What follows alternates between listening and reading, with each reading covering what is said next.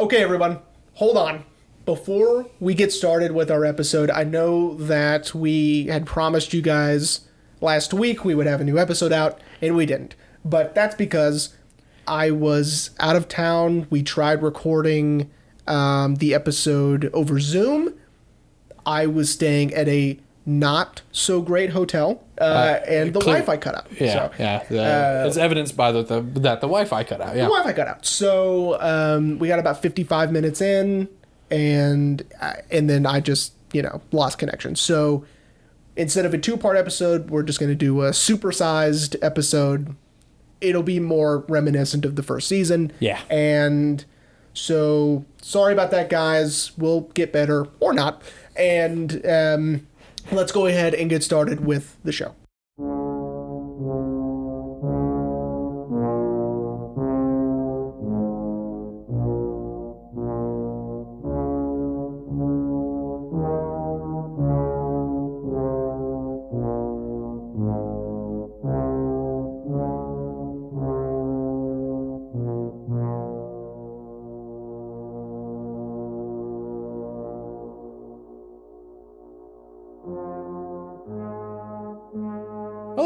Welcome to Reservations. We're your host. I'm Rain Whalen. And I'm Jeremy Blair. Uh, so we're doing this over Zoom, uh, not because anyone's sick, but Jeremy's out of town. I am out of town. And so just so you guys know, I'm staying in a really shitty hotel. So the internet might not be great. So I might cut in and out. I hope not, but it might happen. So far, you've been Um, good. Okay, good. Uh, or you might cut in and out for me. I don't know. So Yeah. uh, I'm staying at the Quality Inn. So um, Quality and what's the opposite of a recommendation? Um, Uh, it's a don't go here. yeah, okay. It's not terrible, but it's not the best. So Uh, As compared to the hotel we stayed in in Weatherford, mhm. which one would you? Oh, prefer? dude. oh, Weatherford. Uh, That place Really? that place was great. That place was great. Everything was clean. Uh, there, because they also double as extended stay. You know that that could be someone's actual like home for a while. So. yeah, dude, I loved it. I thought it was dope. Um, that, that place was rad. Once they fixed the air conditioner, it was rad. Um, but here it's like, yikes. You know what I mean? We got bamboozled pretty hard, but Bamboozled. uh, bamboozled. Uh, we got hoodwinked, but it's so cheap that it's like I don't care. It's five, Yeah. five nights for less than three hundred dollars is what I paid. oh yeah, that's that's that's not too bad at all. Um, so uh, I can handle. We had to buy Lysol wipes and spray, and uh, so we did all that, and so we're fine. but we were like, "This is gross."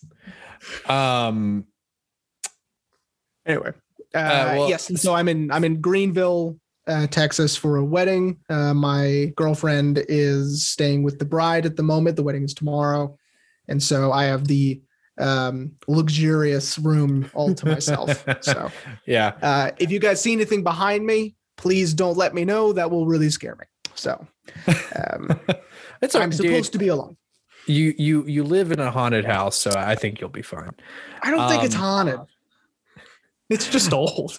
Well, uh, speaking of our trip to Weatherford, uh, everyone, I know we mentioned it uh, when we got back from Weatherford, um, but the movie set we visited dropped a trailer for the movie that we uh, imposed on. Yeah. um, we'll we'll put a link down in the description. Uh, That'd be great. everyone- it looked really good.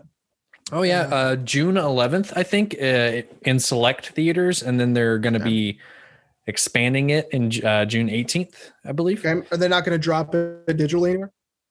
I don't think so. Okay. Uh, I wonder. at least money not right now.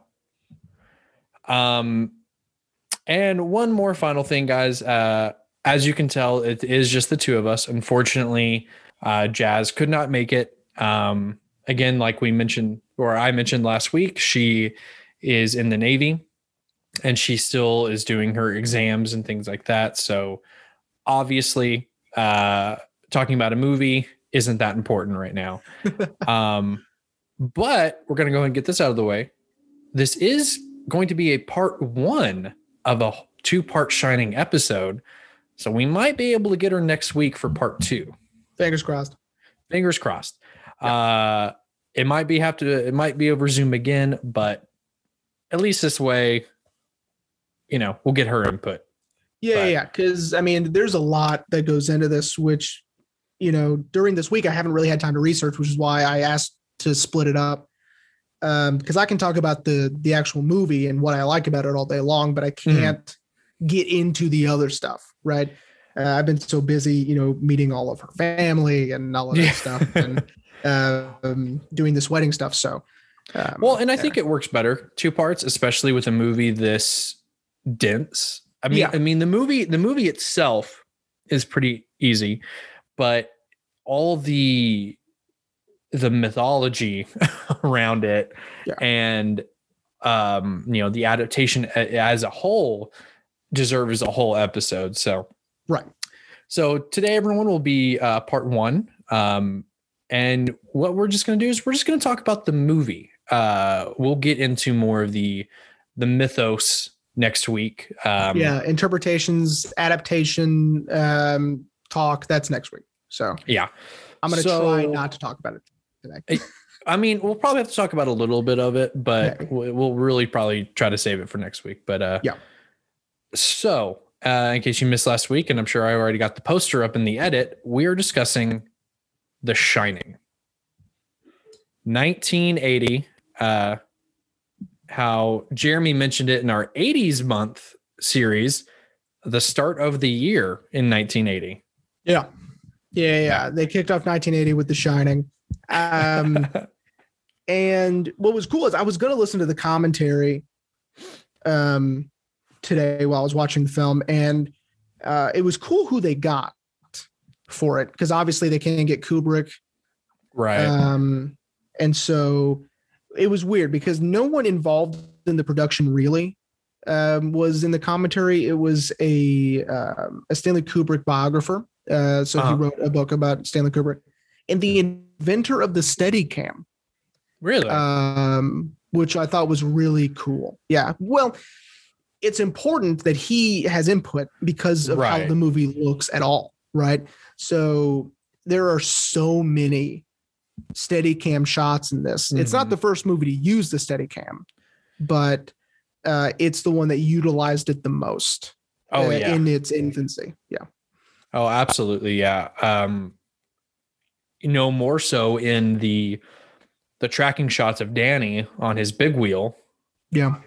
Yeah. um, which I thought was so cool how they did it because the rigging put the camera up here, but Mhm. Danny is you know five feet off the ground, and Yeah. they're like, well, what if we just flip the rigging and have the camera down here, and it it, it Yeah. works perfectly. And it's perfect. And they did something similar with him running through the hedge maze in the snow. Mhm. uh, in the final moments of the film.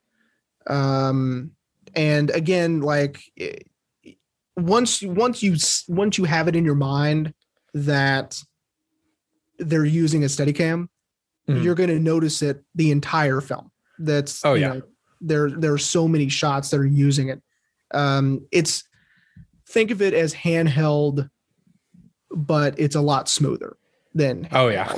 Um, Yeah. but they get so much more f- motion. I don't. We've never done an episode on Halloween. I don't think, but um, no, no, no, no. We haven't. Halloween. I think was the first film to use the Steadicam.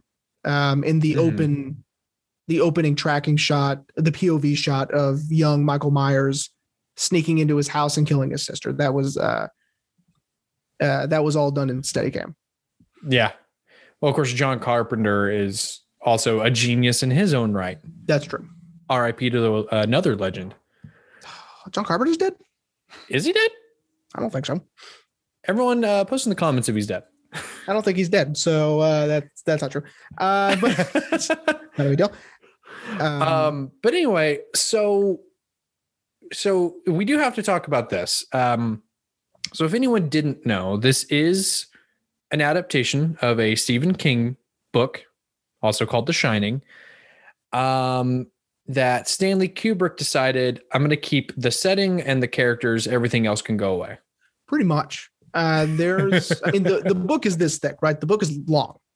Yeah. Um, and I think that's always adaptations' downfalls um, up until recently when people decide miniseries are okay, right? Right. Um, and people will watch them. But then that didn't really happen. I think there were a few miniseries that existed in the world, like Roots being one of them, that was a big um, commercial success um, in the 70s. But, you know, a- adapting a book for film, you know, their thought is we got to trim a whole bunch off of it, right? Mhm. And this is with pretty much any adaptation they were doing, right? Oh yeah. And because we need it to be X amount of hours, you know, like two hours, whatever. This is almost two and a half, Yeah. um, which is still pretty long. And we're not going to we're not going to split it up into two parts. That didn't exist then, really. Yeah. I mean, yeah. Uh, uh, um, Back to the Future hadn't uh, hadn't done that yet. So right.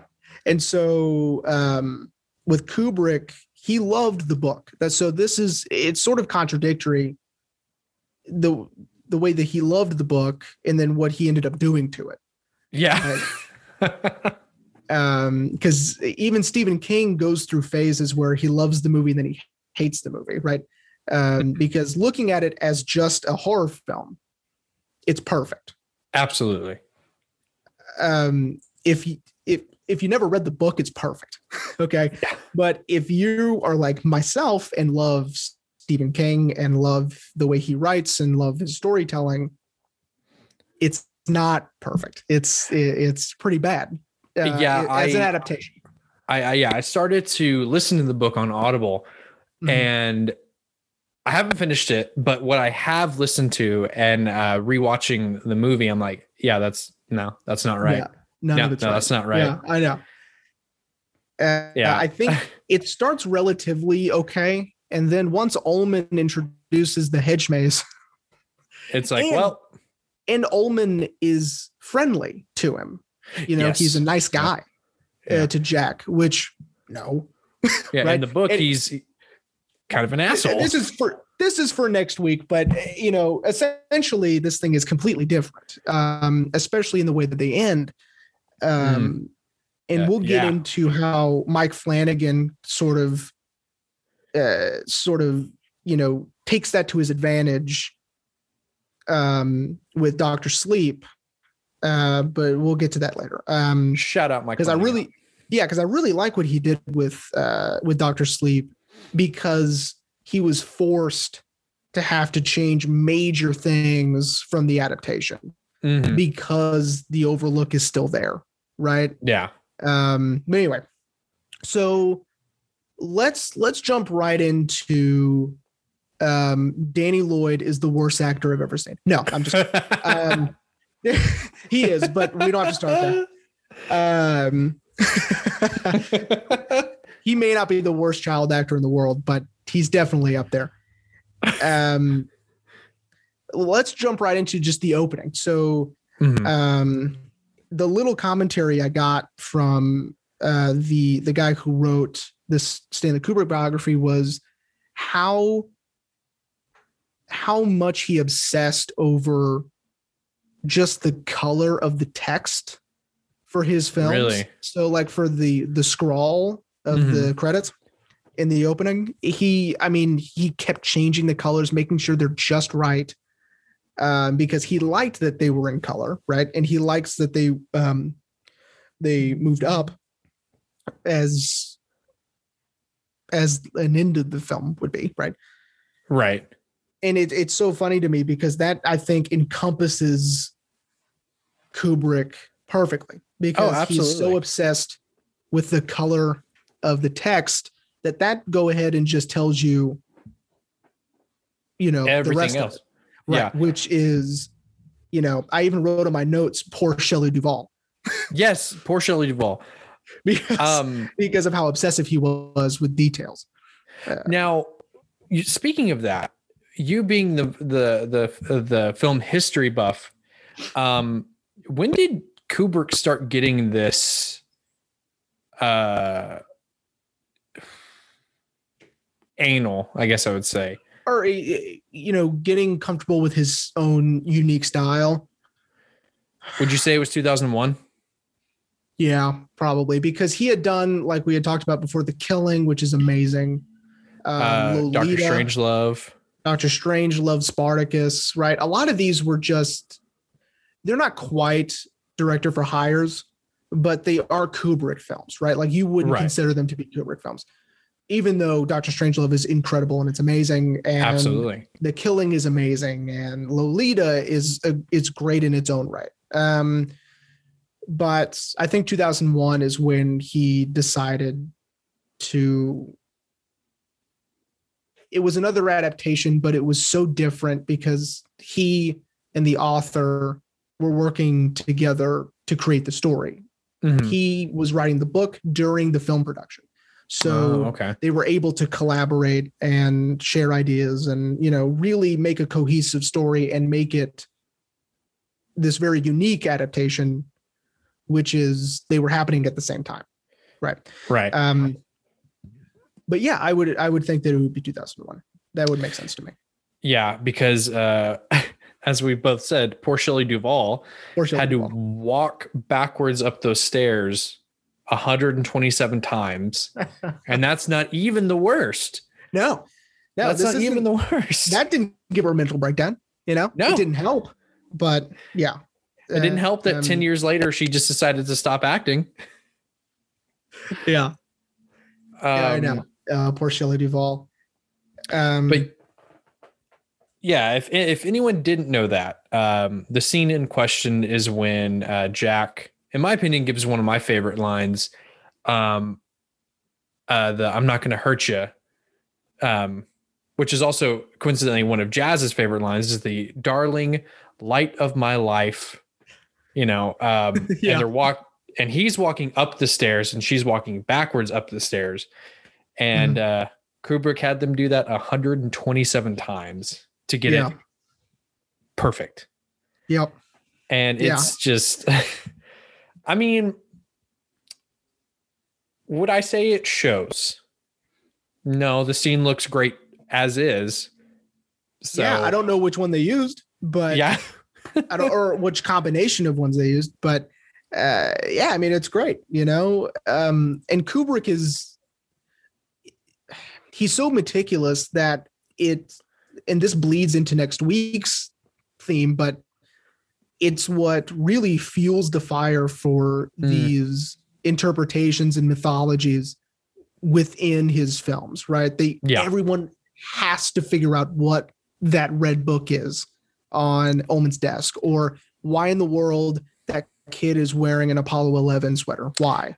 Mhm. Uh, you know, why, it- why the the hotel has a uh, impossible layout. You know, I was going to bring that up. I wrote that down because I don't think that has anything to do with um, what we're going to talk about next week. So, oh okay, uh, impossible geography of this of of the hotel. Um, I like the idea of that. I it's hard for my brain to wrap around it myself because I would have to memorize the or have it in front of me, uh, Yeah. the overlook, and then see where they're going and try to see where they are and whatever. Right.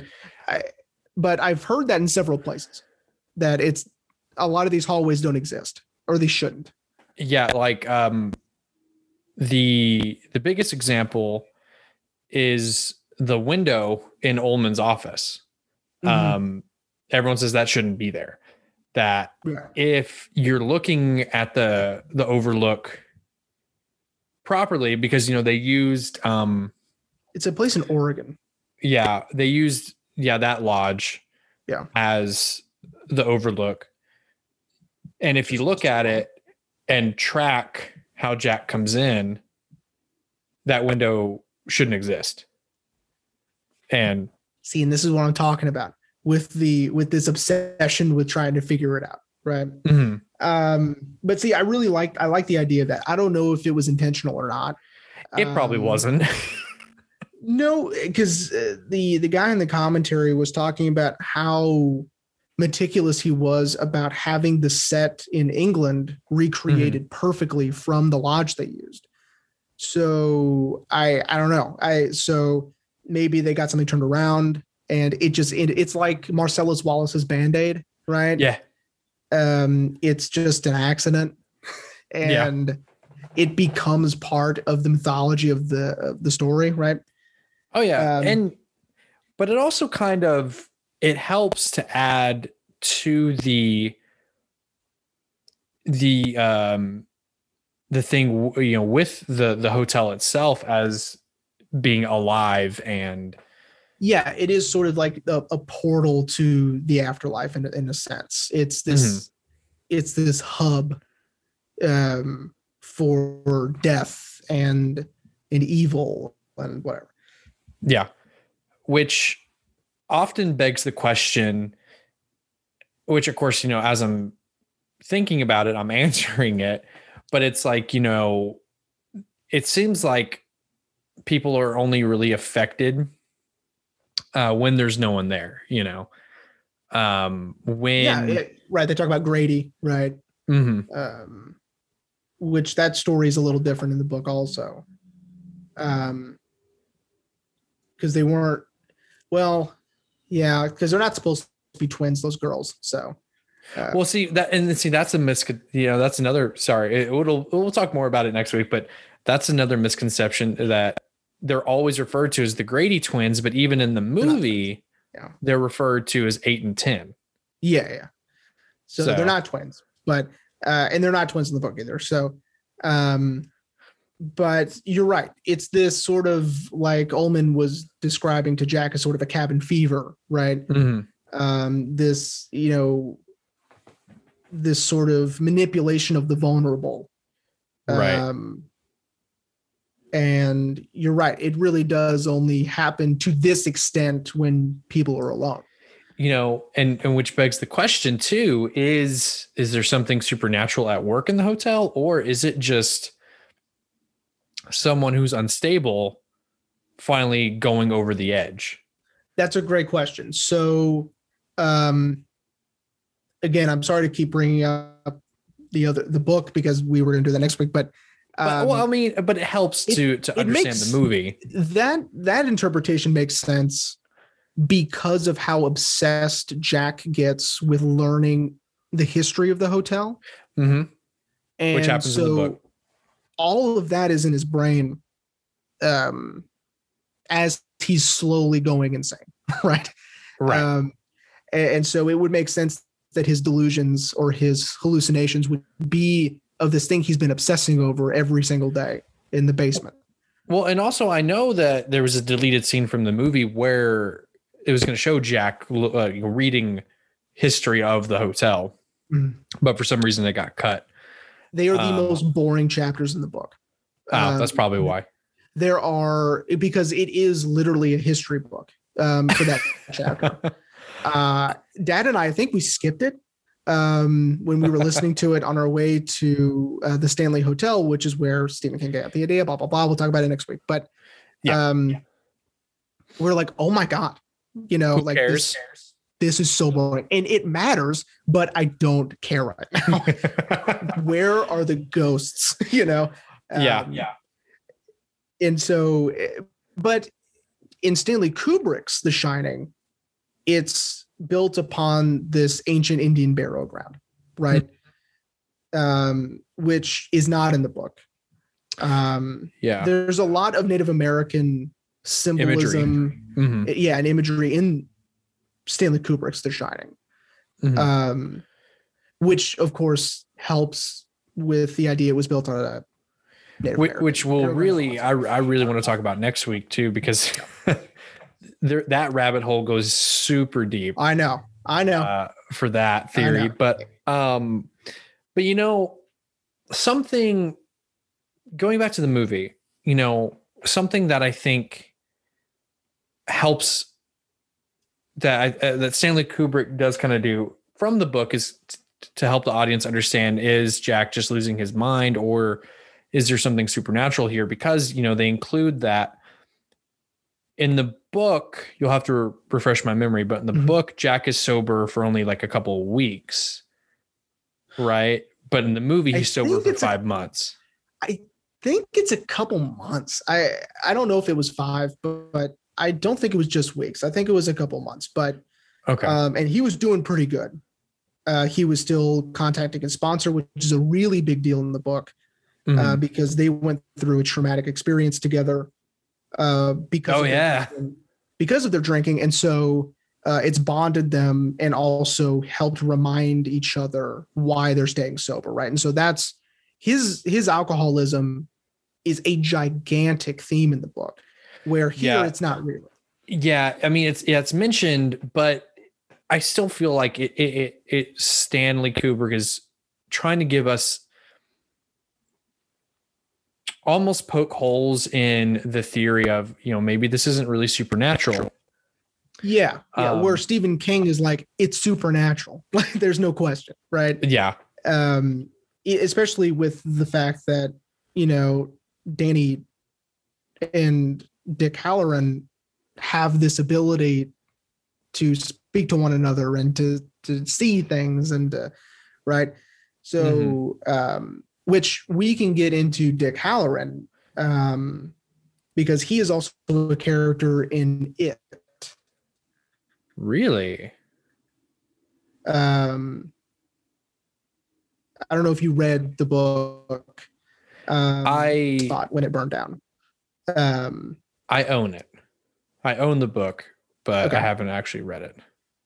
yeah so what stephen king likes to do is he likes to connect certain things Right. um and so one of the brilliant ways he's did that is putting dick hallorann um in this story of the black spot which Oh, is yeah. a big deal in uh in it but anyway um what i really want to talk about is what makes this a great horror film let's let's Mhm. just ignore Yeah, the let's king yeah. stuff for now Yeah. i want because this is one of the greatest horror films i've ever seen I I really so okay.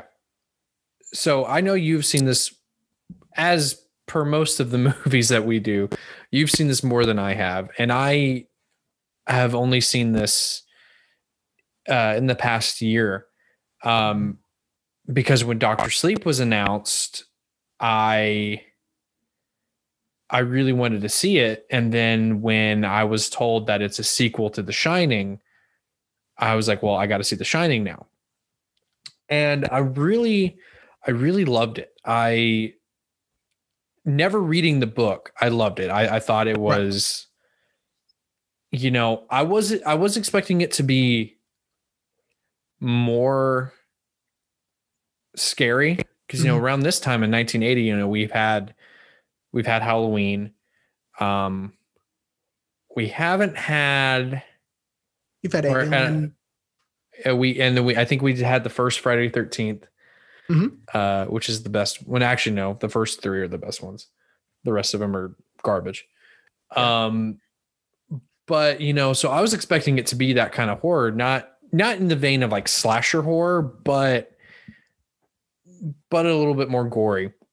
okay But I actually loved it way more that it was more psychological Mhm. and more plays with our mind and you know like i was Yeah. mentioning is this supernatural or is this just a man you know going crazy from cabin fever because the ultimate question because the ultimate answer to that question is who let jack out of the pantry we'll let jack out of the pantry yeah Um, that is answered, I believe, in the book. I don't remember that part in the book, but I think Grady lets him out. Um, yeah of the pantry, which of course makes sense because it is supernatural in Stephen King's world, right right? Um, but yeah, I mean, and you know, my boy Jack Nicholson, uh, just really killing it, and I mean that. I mean that with the pun. Yeah. Uh, yeah, man, it was it was awesome, and especially considering this ha- was my first Stanley Kubrick movie I'd ever seen. You know, Oh, okay. um, this you know eventually led me to getting uh, Doctor Strangelove. Um, I've got The Killing and Barry Lyndon on my Criterion wish list. I've got Mhm. 2001 in my watch list. So, Yeah. you know this. Well, and and, I feel you like- had seen A Clockwork Orange. Oh, uh, never mind. Clockwork Orange was my first Stanley Kubrick movie. Son of a bitch. Yeah, yeah. Uh, I'm glad you said that. But Yeah. it's even with all of the, you know, all the stories that came out, what happened on set with Shelley Duvall and all the different takes and things like that. Uh, it's still a perfect movie. Well, I wouldn't say Mhm. perfect movie to watch. There we go. Um, Mhm. and it's when I, when I told Ashley we were going to do this, she was like, "Yes, finally," uh, because you know Finally, it has likes.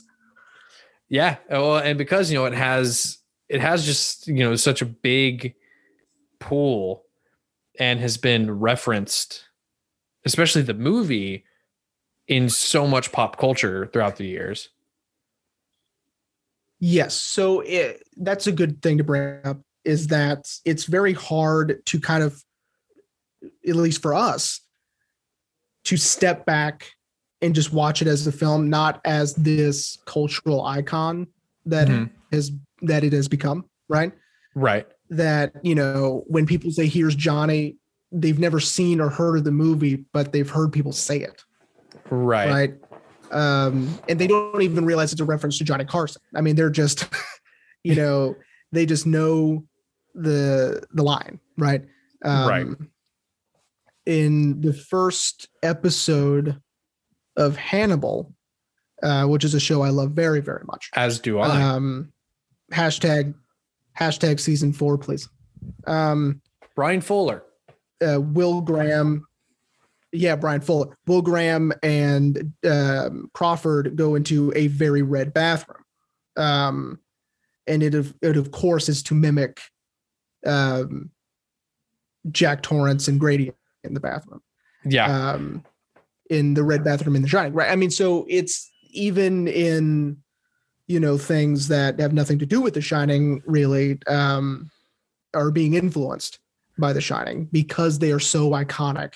And Yeah. like the red bathroom and in the green, the green bathroom in room 237 and right these these things are just ingrained in our brains. Oh yeah, Um, and and I feel like especially and you're probably going to hate me for this, but in 2018 when uh Spielberg Steven Spielberg when he did uh Ready Player 1, there is a whole Mhm. part in the movie when they're looking for the second Easter egg, the second key uh, where they step into the world of The Shining. Um, and he uses a lot of virtually everything is original shots. They just had to go in and like you know CGI certain things. CGI Uh, everybody in. yeah. Um, The opposite of what Mike Flanagan did, by the way. Go ahead. really. Yeah, Mike Flanagan had to recreate every shot Oh, because he's using different that- people. That makes sense. Yeah. yeah, Right. yeah. Um, Yeah. but yeah, because like you know, then they had to. The only thing they really had to reshoot was the the Grady sisters, um, because I guess a lot of their footage had become. It, it, was hard to composite, so they had to. Mhm. What they did is they got stand-ins, and then they then they were able to composite. But anyway, but you know, I I felt like with that movie that kind of resurged because they really made a point to talk about a lot of the mythos about how Stephen King hated the movie, um, even though the movie's widely considered to be one of the best horror movies. And uh, um, Jack Torrance sort of makes a cameo, uh, and Mhm. it's Jack Nicholson, but you don't really see his face. But uh, it's you know That's cool. it- I need to I need to see that part of the movie. I think. I think. I, yeah, because I know you don't. I know you won't care about the rest of the movie. No. um, no, not even a little bit. Uh, but then you know, like, yeah, you know. So I feel like that really kind of helped bring a new audience to The Shining. Mhm. You know, especially for people who've maybe never read Ready Player One or anything like that, and they just saw the movie and they're like, okay, well, what's this movie now? Uh, and it's just it's just so cool too because the move because the shining is just it one of the things i love and i feel like i've mentioned it in some of our wes anderson episodes is the use of framing and the the framing in this movie is gorgeous Yeah. um especially especially when shots are centered around jack's typewriter yeah. it's so it's so beautiful Yeah, I um you bring up a good point. So yes, um yes, in the space of the frame, things are either dead center or things are very bright. Um again, I'm thinking about the bathroom scene where that red is just popping right behind Jack. Right. Mhm. um, which again is brilliant. And then, you know, we have the Steadicam shots, which are incredible. We have um, what I love is, especially in the opening, is we have this really, if you were to watch it on mute, I pointed to the TV, you can't say, um, you would think that it's a very peaceful, you know, just a, a scenic um, shots and whatever to to open this film that we don't might be you know a, a feel good movie or whatever. But you turn on the music and it's full of dread and fear and foreboding Mhm. and these two things juxtaposed together you know make for a brilliant psychological confusion of what i'm seeing is very pleasant what i'm hearing is not. Yeah. And right. and it also kind of supplants that idea of especially how the camera is moving Mhm. around jack's car it's almost like something is following him. Yeah.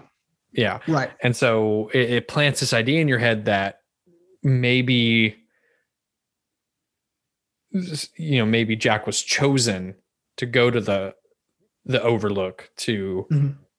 to succumb to it because they knew he would be the most vulnerable. right Almost. I mean, maybe I'm reaching, and I'll save more of my reaching for next week. But- Lord knows there's going to be plenty of reaching. Oh yeah, that's going to be a lot of fun. But Um, y- but still, I mean, but even with you know, it just feels like something is watching him. Yeah. Uh, especially with the Steadicam shots of Danny riding his big wheel through the hotel, it feels like something is there right behind him the entire time. and every time he turns a corner, you, I mean, you're on the edge of your seat until Oh, yeah. you finally get the payoff of something's there. Right. Oh god. Yeah. Um, and I, what I, I don't, I didn't research how many times they had to do that, but, Uh, how many times he rounded the corner? or how many times, you know, they had to just track him on that big wheel. Cause you can't just, you know, since it's one shot, you have to do the whole thing over again. Right. Yeah. Um, so I don't know. I don't know how strong that little kid's legs got uh, by just uh, pedaling that big wheel all day. Um, Danny Lloyd going to the premiere with his parents, and he's in like short shorts because his legs are so like yoked out. yeah, they're so yoked, and people are like, "Oh, damn, what's up, dude? Hey, man, your acting sucks, but hey, man, cool legs, man." But those calves muscles, though. Well, okay, so uh, there was another thing that I absolutely love about this film, and that's the, and it also has to do with sound. Okay. um, is the absence of sound when Danny is having his his sort of fit um, before they leave to go to the hotel. He's still in his house, Mhm. and we get the, of course, the very iconic elevator full of blood. Mhm. Um, we get flashes of the the girls, and then we get flashes of him screaming, and all of this is really without a whole. There's very soft music, Mhm. but I mean, we don't hear the things that we were being shot right? Right. I love yeah. that. Oh yeah, and especially when you realize that that shot of him screaming is from later on in the movie right, when Danny is shining, witnessing Dick Hallorann's death. Yeah, It's and you're like, oh, like he knew that was going to happen, but it's uh yeah. and of Um, course you know of course th- there i know that's expanded upon in the book especially with the character of tony which we'll probably save for next week too. Yeah, we'll save Tony for next week. Um, by the way, this I hate this. The finger thing. I hate that. Um, Was, that like com- that's my complaint for the film. I don't like this. I don't like was, that. was that a Danny Lloyd decision or did Stanley Kubrick tell him to do that? I don't know. You know, I'd like to think that if if Danny Lloyd had a dumb decision, Kubrick would have shut that shit down so fast. He'd be like, "That's yeah." He would be like, "What if I do this?" He goes, "No, kid, that's dumb." You know, and you're dumb. You know, Why did Uh, I hire you? I have no problem believing that. Uh, the fact that he didn't get replaced immediately is insane. Well, also, Um, I mean, it was the 1950 uh, 1980s, dude. You know, not you know, even Shelley Duvall, poor Shelley Duvall, Poor even Shelley she comes off a little bit wooden at times. Yes, she is. She's a little. She's a little stiff. I I think that if you're around Jack Nicholson all day, who is literally chewing scenery, I mean, it's it's amazing just how just how over the top he is. I think they're just like maybe we need to pull it back. You know. Um, As were Stanley Kubrick was like, nah, man, ramp that shit up. Yeah, ramp it up to eleven, please. And it's like that movie Um, hasn't come out yet. It was doesn't matter. So, uh, Spinal Tap. Wait, no, 1980? Spinal Tap should have been out by that point. I don't think so. I thought it was uh, like eighty three or something. Hang on, let me call Um, Rob Reiner really quickly. All right, yeah, call Rob. Tell him I what's up. He'll know what it means. And uh, anyway, so um, again, the the whole idea of Dick Hallorann dying is also a big misstep. Um, he doesn't die in the book, so um, well, but he's dead in Doctor Sleep, though. he is because he's old and he died Well, yeah, age. that makes sense. Yeah. Do you, do But think, of course, he he he's dead in Doctor Sleep because he's using Kubrick's shining. uh, okay. So Um, anyway, well, R.I.P. Scatman me- yeah, R.I.P. Uh, every time I see his name when I watch the movie, um, I immediately like Scott McCrothers. Scatman Crothers. Um, Scatman. so okay, so I want to ask, ask you this then, Because please. since you asked that, and if your answer, if you feel like your answer needs to be saved for next week, then just remind me next week. Sure. But All why right. do you think Kubrick wanted to kill Dick in the movie? I don't. You know, that's a great question, and I don't think we need to say it because again, that that's important um, to what we're talking about today. Because I think it's it's to make it more horrifying, maybe to make it a Okay. horror film, Yeah. um, instead of this very dramatic, thrilling ghost story, which is what really essentially The Shining is. Um, it's not. I wouldn't call it a a horror book or anything. Uh, Yeah. it's a family drama with ghosts. right? Okay. I- I was hoping you were about to say it. Yeah. But you know kubrick wanted to make a horror film he loved certain aspects of the story the things that he either didn't like or or didn't think would serve in this genre i think he Mhm. just cut it out i mean um to fully visually represent it jack passes a maroon a upturned maroon beetle um, on his way to the overlook which is what jack drives in the book Uh, Um, Dick does. oh dick does right as if to say fuck you Yeah. you know Because um i'm doing what i want. I don't know Yeah. if he meant it like that. I don't even know if this any of this was malicious at all. I just think that kubrick had such specific strong opinions and ideas of what he wanted. And he thought that the shining was a great template to create this horror film he wanted to do. One week later.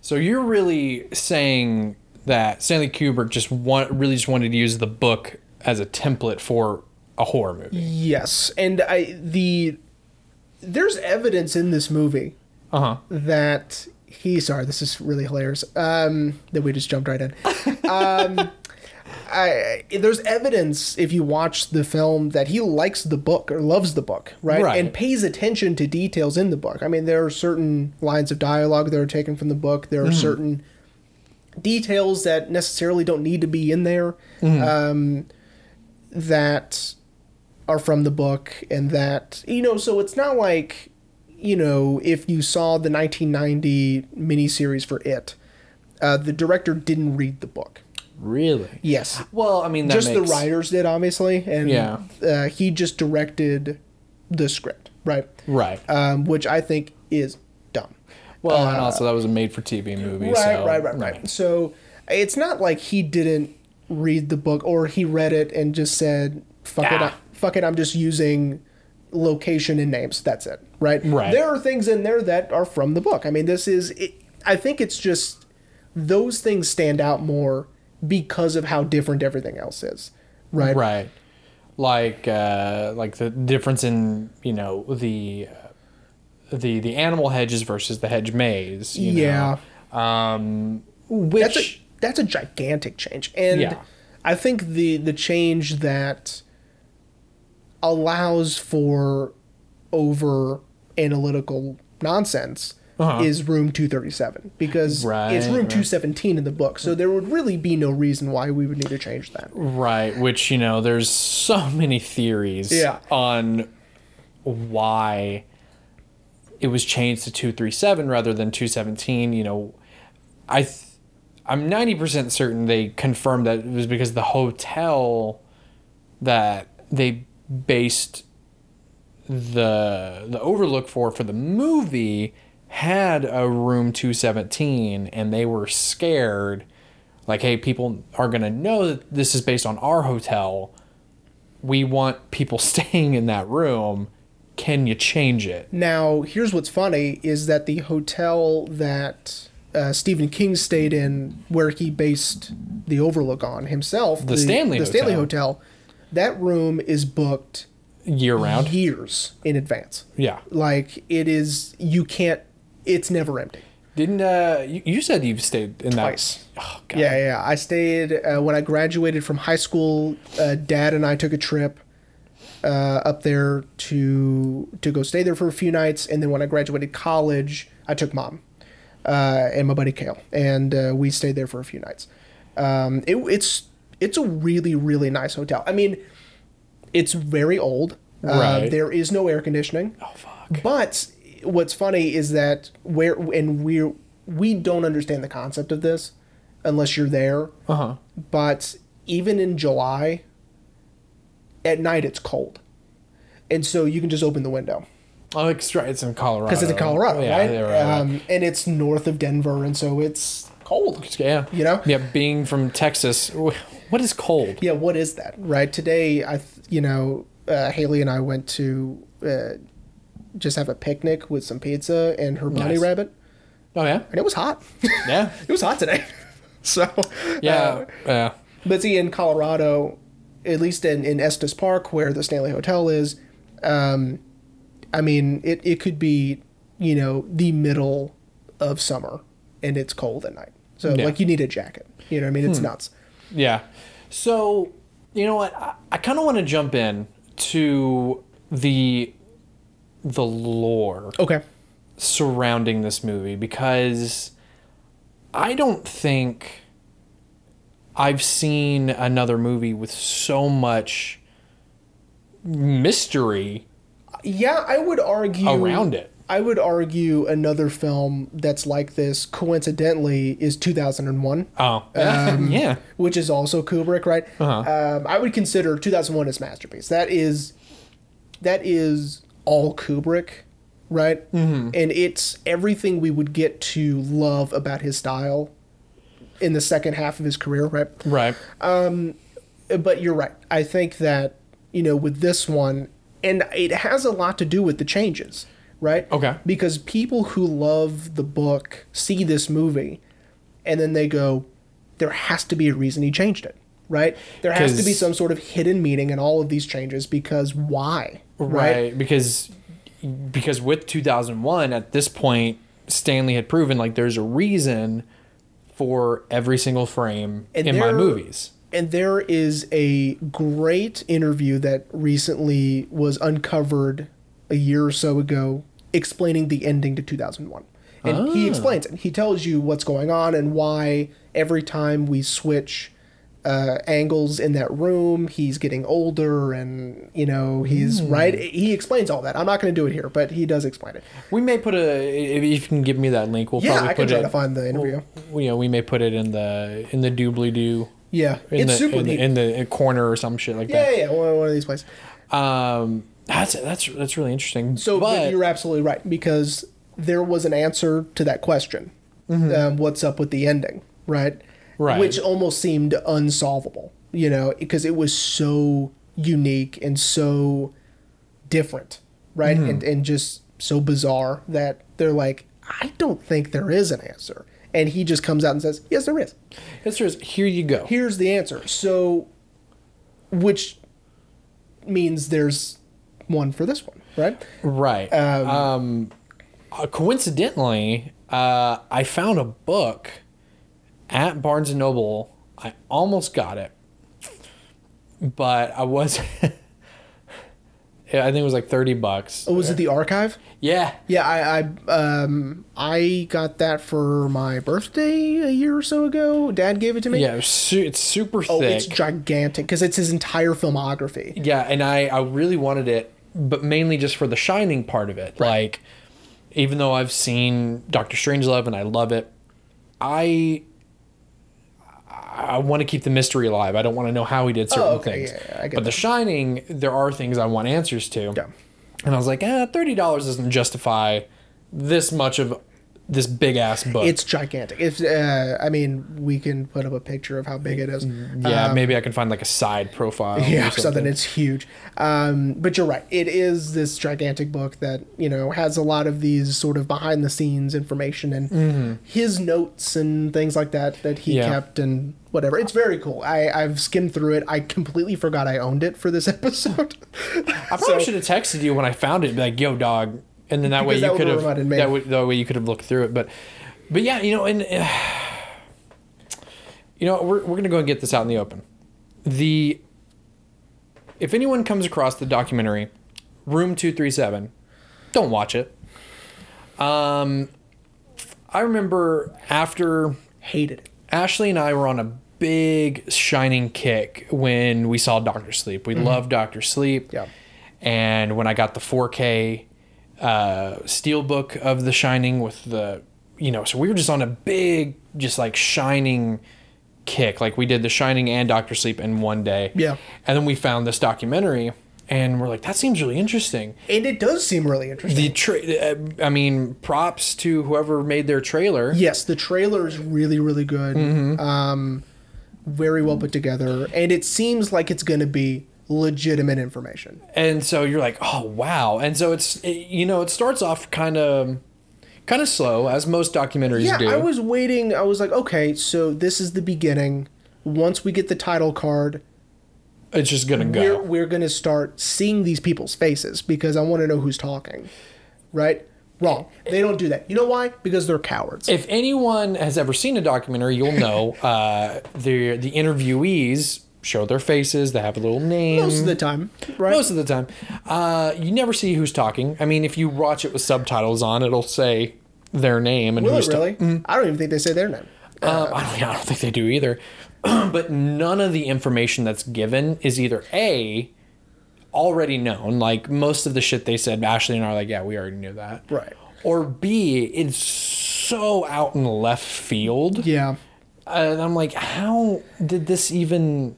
Yeah, a lot of it is just wild speculation and really just they have an idea of what they want this movie to be and they are trying desperately to, have it fit having the information they have fit their hypothesis, right? As- it's Pretty much putting, uh, trying to fit a uh, round peg into a square hole. yes. Um yeah, it's it's nonsense. But uh, I mean I, I remember vaguely thinking every once in a while someone will say something. I go, "Uh, okay, maybe, right? Because I, I am personally, I like certain fan theories. I don't like the name, but I, Right. I like that people have these sort of the, finding a new lens to look at a movie through by sort of speculating on certain aspects of it or you know I'll give you a wonderful example I just found out a few days ago is that there's a theory of that fans uh, and anyway. There's a theory that 7 Uh-huh. takes place in Gotham City before Batman because they never say the name of the city and you know whatever. I kind of like that. I you know there's it's not true but I Oh, think right. but I think it's really neat. I think Fincher didn't want. Listen, we can do a seven episode later, but Yeah. but I think in that case, he just didn't want to pigeonhole this story in one place. Right. So don't mention where the place is. Right? Right. That's all that is. But I like the idea that someone is saying, "What if?" all this horrible stuff is happening because they they argue i think it's whatculture.com uh did the Okay. video they their their rationalization was john doe is this very fantastical gotham-esque like supervillain right? Okay. uh, that's very flamboyant theatrical with his murders and things like that. Kind of very mysterious and wanting to wanting to teach a lesson right? Kind of kind of almost reminiscent of uh, the Calendar Man uh, from from the Long Halloween comics. Uh-huh. And w- which, you know, and so there is validity kind of to seven being taken because there's nothing explicitly that says it doesn't, right? Right. With this, Oh yeah. it, it's more like, well, you know, he did that because obvious, and they're obviously okay. It was their attitude, also. They were just like, "You're an idiot if you didn't notice this," but I'm smarter than you, and I noticed this. Well, Well, I go, and- "Fuck you." And here's the thing too. You know? And, he- and here's the other thing too. Um, we've done a uh, Kubrick episode before. Um, I'm sure we will do many more. Uh, Yeah. The more we do this, but Kubrick is a fantastic director, but he's not perfect. I completely agree. And, And- I, as far as imperfect people go, he's pretty close though. Because uh, you know, his movies just seem so flawless. Right. And so and so the you know some of the people in that documentary are like you know like the one I hate the most Here we go. is the um the shot the push in on Danny in the bathroom and we see a little dopey sticker on his door. I remember this one. Cut to later when Danny has his psychic trip out about what's going to happen when Yes. they do go, do go to the Overlook. I apologize if anyone heard that. Someone's yelling outside. um, the dopey is gone. Um, and one of the talking heads was like, "Yeah, you, yeah, Kubrick is saying that he's not a dope anymore." And like, is he though? Or did they maybe think that that was dead space and was like, "Hey, let's let's put a little sticker right there." Maybe one was filmed before the other. That's what I'm thinking. Yeah. because not all movies are filmed in chronological order. I mean, this one definitely wasn't. Zombieland, uh, the first zombie that was filmed backwards. They filmed the ending first and then worked backwards. Yeah. So I mean, yeah, I, I agree, and I think that that is, you know, they they want to seem relevant. Therefore, here's my ideas to make me seem smart. You're not, Or and that's or ooh, oh, here we, yes, here we go. any any theory that anyone had involving Danny, I completely like the um like when Danny's playing with the toy cars. Oh, with yeah, the with the carpet pattern, and Is this when he's wearing the Apollo sweater? right, Yeah. which that's another thing too. Don't like, get us started on the God. Apollo shit. Actually, um, you can because that's what the episode. Yeah, we're and we're gonna get to that. We're especially gonna get to that. But like when he's playing, you know, he's, and he has the trucks following the pattern of the carpet, and we clearly see that where he's sitting, the carpet pattern is closed. The the the, the hexagon uh-huh. attaches. But then when Kubrick flips the camera, it's open. Mm-hmm. Uh, and so a lot of people are like, "Oh, look, he." I'm like, "No, he's." It, it, He probably was not paying attention. To he- the carpet, which maybe Maybe, yeah. I because mean- you know, like watching behind the scenes stuff. I also want to take this moment to take back what I said about, about Shelley Duvall. I did not think you would actually bring this up. Of course, um, I, I think last time I said poor Shelley Duvall.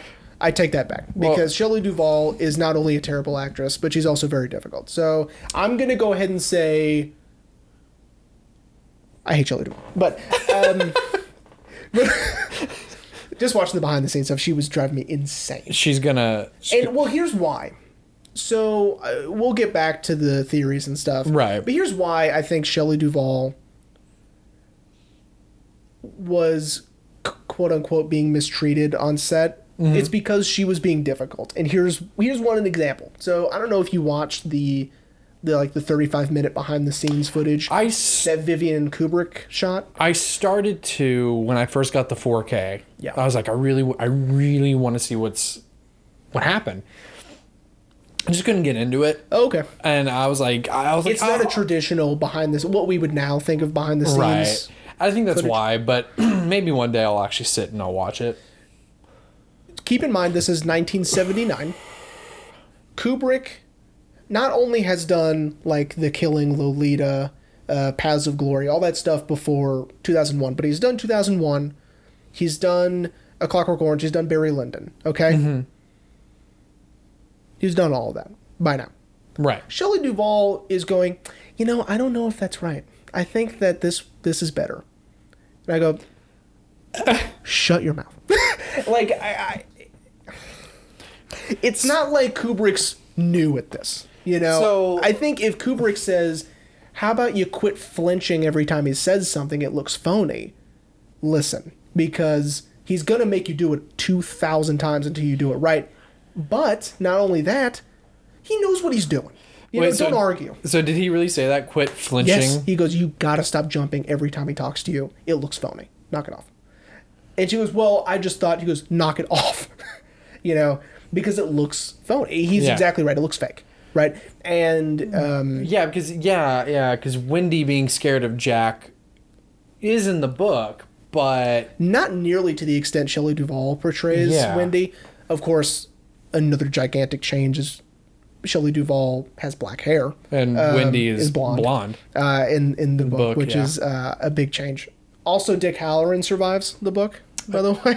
I think we said that in our time. Did we? Yeah, yeah, yeah, yeah. Oh, and um, past Rain and Jeremy talked past about. Rain and Jeremy talked about that. Yeah. Problem But anyway, uh, Right, So, so- that's So that was driving me crazy. So I just wanted to, after doing some more research, take back poor Shelley Duvall because Shelley Duvall deserves it. So, so. So what you're saying is, if she was being more like collaborative, like I think, hey, Stanley, for this scene, maybe or just trust it. can I can I try this? I think she was being an actor. I think she was being. I think an actor in the traditional sense of what you would think of like uh, being sort of like A diva. Kind of, yeah. And it almost makes you think Hitchcock was right. They're, they treat them like cattle, tell them where to stand, tell them what to say, move on. You know, um, Shelley Duvall makes that seem okay. well, uh, well, sidebar. Uh, Tom Holland apparently did that for the first time. Finally, was an actor and like, uh, when they were filming the new Spider-Man movie, apparently they wanted him to wear a wig because he had cut his hair for uh, the Uncharted movie that's coming out, and he was like, "No, I'm not wearing a wig. You can deal with it." Well, because well, and apparently he's never done this, but he was like, I, because you know he, he he's had to wear he had to wear a wig for Cherry, uh, which I'm sure he didn't like, and It's probably uncomfortable.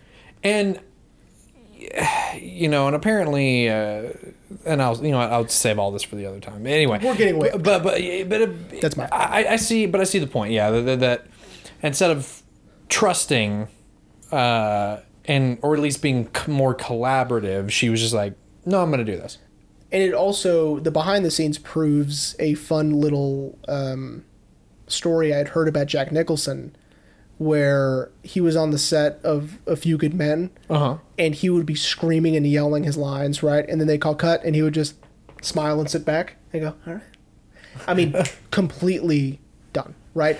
It's good. It was good take, us. Good take. It's that's exactly right because on the behind the scenes, he would do his take, and then they go cut. He goes, "All right, that was pretty good, good job," you know. and, and he would be talking. Like, I mean, completely goes back to being Jack Nicholson, ah, right? Jack Nicholson is Which a, is dope. a goddamn national treasure. And I really want to get to some of the directional stuff that I really love about this film, but let's continue on with this with, whole. with- with the theories and and, Yeah, yeah, let's and continue with the debunking Room Two Three Seven. Yeah, because that movie's dumb. And I.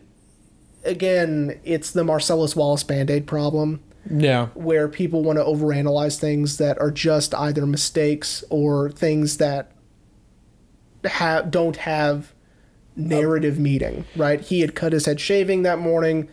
Tarantino liked the way it looked, Yeah. and that's all. That's all it is. Yeah, right? the only the only thing that you ever have to analyze in Tarantino, and which shout out to our very first episode, First episode. uh, is the briefcase. What was in the briefcase? a light bulb. Now, exactly. um, but Yeah, I, I like I, I do like debating. not really debating. I do like talking about what things could mean. Not more so in the sense of what is Kubrick trying to tell us, but more so in, in like like what isn't he telling us? Not like oh, Danny was wearing an Apollo 11 sweater. That's Kubrick telling us he faked Apollo 11. Which if anyone, everyone should go see the movie Moonwalkers, uh, because it's that's one of the theories Oh. of how Kubrick did it. That he faked the moon landing. Oh, Okay. It's got uh, Ron Perlson in it. Uh, Okay. Ron Perlson. Ron Perlman. oh Ron Perlman. Um, I like him. Rupert Grint. Uh, Interesting. it's it's it's alright. Okay. It's pretty funny here and there. Uh, the ending is hysterical because when they see the actual moon landing, they're like, "Wait, did we do that?" And that's how it ends. Uh, But anyway, um, That's but like I don't, I don't think that's why it was in the movie. I think it was the 1980s. You know, Here's a here's sweater. There you go. Uh, yeah, and honestly, like, and then of course uh, we alluded to it last time. Uh, we alluded to it in the first half of this episode, uh, but the the Native American stuff. Yeah, that is the only thing I would say. uh, Not necessarily Coop. Well, it's because he he added in this this narrative element of it being buried or uh, on top no, of an Indian, Indian burial ground, burial which is not in the book. So right. I think he needs to to sort of play that up more. So having the Native American Imagery, right? Exactly. The the tapestries, the paintings, the whatever. Um, I think that helps sell the That that idea. That's the only theory that I do agree with, and it's not even one they talk about in the documentary. Um, is that because the site is bar- uh, built on an Indian burial ground? You know, the Indians, all the violence attributed to them is what they essentially curse the hotel. Yeah. and the their their blood is the one that comes up from the elevator. Right. Right. Right. right. Um, that I I've heard do. That I do like. okay. I do appreciate that. Um, yes, that one I heard. but I don't remember where, but I heard. um, I also watched a video. I may have also mentioned it in the first half of this episode uh, about the Carl Jungian stuff. Did we talk about that? no, I don't think so. Um, that if he- not, you're gonna hear it again. Yeah, sorry guys. Um, th- I watched a video because I thought it was going to be dope. I thought I think we did talk about it because it was the red book theory. Um, yeah. We we talked about it off mic. Oh, did we really? Yes. Oh, okay. Never mind. Uh, that uh, Carl Jung's The Red Book uh, is on Stuart Ullman's desk in the beginning, and you know it's these Jungian uh, uh, psychology theories, And that's with the whatever. J, everyone. Yeah. He's not going you, like you. Jung, It's a J. J U N G. Wait, it's this way. J. Oh my god. Um. Uh. Anyway, the Red Book had not been published, um, widely published to the public yet, not until like 2009, Really? and so it's it's probably a prop, but. Uh, people knew about it, and especially Kubrick would have known because he was really into psychology and Carl Jung and things like that. So Yeah. there are some things that are in Jungian psychology that can be used to interpret things in The Shining. I don't know about that. It makes sense only because he was super into Carl Jung, but not to the extent I think that they were. Again, it was very, it was very much overreaching for certain aspects of this movie. right. But, um, not to say that it's impossible, but Now, I do want to ask you this theory. sure. Because I have heard this one. Sorry, everyone. I'm trying to just get my mic back to where it was. Um, I have heard this theory, and although I don't fully support it. Okay. It makes sense. Okay. Do you believe? sorry, everyone. God, that Jack uh, sexually assaulted Danny. Ooh, that's interesting. For this movie, right? Right. right, Okay. right. Yeah, yeah, yeah. Yeah. The book. It's just The book is no. No. The, well, what's really interesting about the the the big Jack difference is his alcoholism is barely touched on in in the movie, right? Right. Because in the in the book, when when there's like a whole chapter when that, he gets that drink at the hotel, it's a huge deal Mm-hmm. that that he drinks it because that means the hotel has complete control over him. He's going to go off the wagon. He's going to become violent and whatever. Right, yeah, yeah. There's there's a whole chapter in the book just dedicated to how bad his alcoholism was. Yes, and why his sponsor is so loyal to him and what they went through together and all that stuff. So As, as where the movie, it's just like uh, he lost his job at the school. He hurt Danny. He doesn't drink anymore. he's been a couple months sober. and that's pretty much it. Yeah. Um, you know, him breaking Danny's arm in the book is a gigantic deal. Um, As where this is just scathed over in a couple of she lines. goes, ah, he didn't mean to, right? Which is sort of Wendy's response in the other one, but, um, but it was a really big deal. So that's that's a big Jack difference. But Right. uh, the the molestation theory is really interesting, and I kind of like it. That's that's a fun one to think about. Because you know he there's so like like I said, I don't fully support it because it just I don't want to believe it. I guess, okay, but all the evidence makes sense. tell me some of the evidence, Raymond. One of the evidence pieces of evidence. Now, of course, I think it's just the prop person I hate like, your shorts, by the way. I didn't even notice you were wearing those. oh, no one can see him anyway. Oh, they can't. He's wearing uh, University of Texas shorts. Dude, these are old. I've had these for years. I'm a uh, Texas Tech grad, so go ahead. this, this is the better school, but you know, it's in our nation. It's in our uh, state's capital. But anyway, uh, no. So so he um, uh, shit. Oh, so when they're doing their tour of the hotel, and uh, Ullman and the other guy I can't think of his name. When they walk up to Jax, he's we he's reading "Play Girl." Oh, that's interesting. someone like someone apparently zo- like enhanced the photo and he's reading play, Play girl. Magazine? now i don't that's the part that i'm like eh I guarantee you. the prop person was like here Here, read this. read the you know just And look through it Jack Nicholson thought it was funny, and he probably was just like, okay, fine. yeah you know. but you know then like a lot of the camera movements in their apartment when like jack looks into Oh, okay. I, I see what the you mean. room and um there's a great video and we'll probably put it in the link for the for for the youtube uh, from a channel called New Rockstars where they did a full breakdown of it.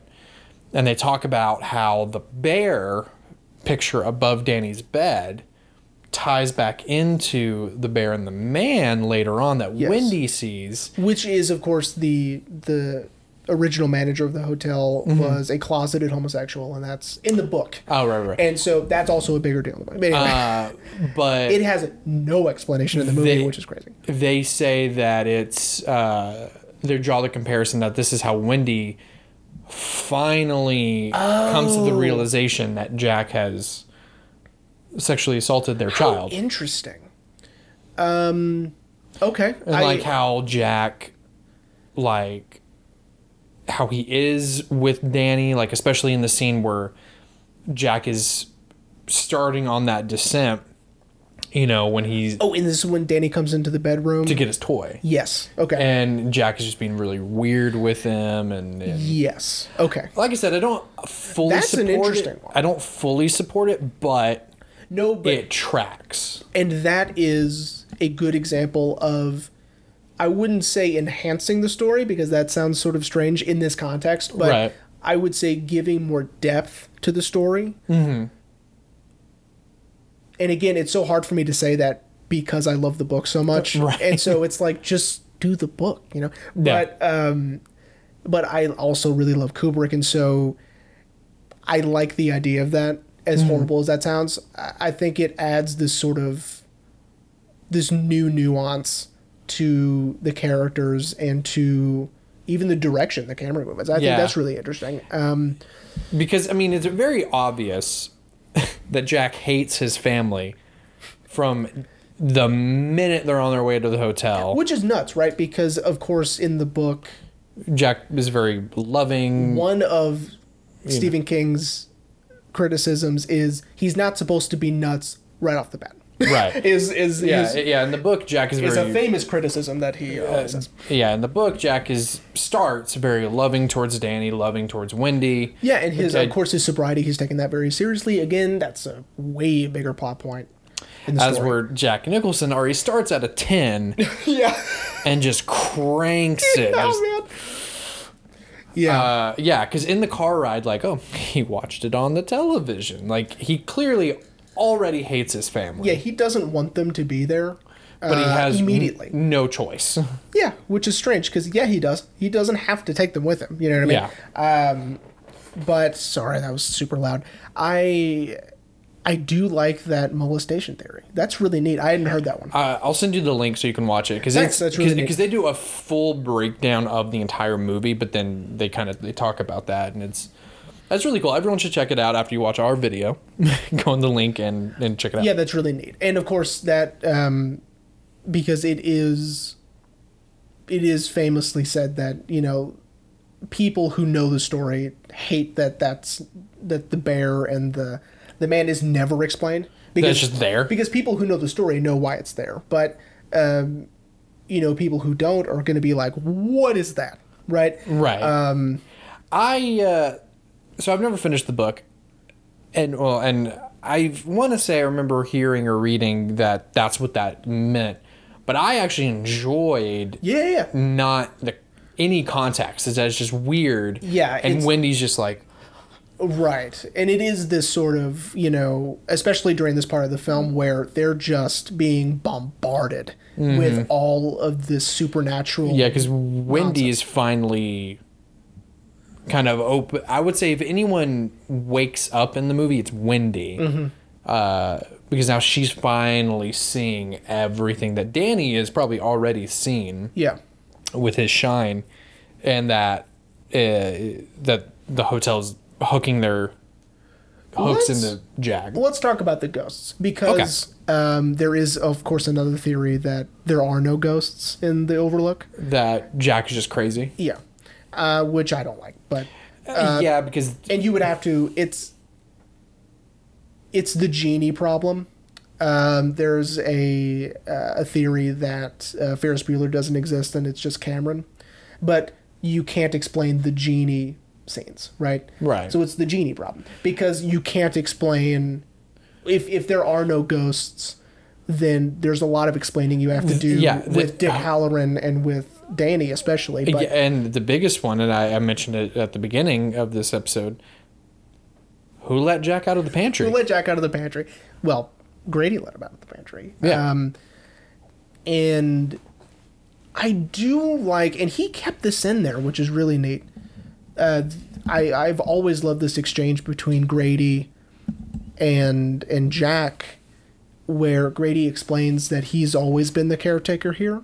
Right. I love that exchange. I, I don't know why, but I've always really liked that. And Kubrick kept it in, which is why I know he read the book. Right. There, uh, another part of that New Rockstars videos, they explained that Jack could be a reincarnation of the original caretaker. Eh. Eh. Eh. Eh. but anyway, So the ghosts. the ghost. What I love so very much about Kubrick's direction and his style mm-hmm. is that anytime we are, especially with Jack, is having an interaction with the supernatural, we're always really pulled back. It's always these really wide shots in the mm-hmm. beginning most of the time, which sort of separates us from the action, making it sort of odd. It's it's not intimate anymore. You know, Right. we're not in the space. We are watching someone interact with things that aren't there. Like his first uh, interaction with Lloyd. Yes, yes, yes, and um, who for sure is the devil. I really like Lloyd. I love their interactions, uh, him and Lloyd, um, at, at the bar. Um, also, that's supposed to be Grady, by the way. Really? Um, yeah. Uh, Grady's supposed to be the bartender. Oh, in the book. Yeah. Oh, okay. But I like the invention of Lloyd. um, because I don't think he's in the. I don't think he's in the story. But, um, anyway, doesn't matter. so it's been a while since I've read The Shining. Listened to The Shining. I don't read. He doesn't know how to read. I don't know how.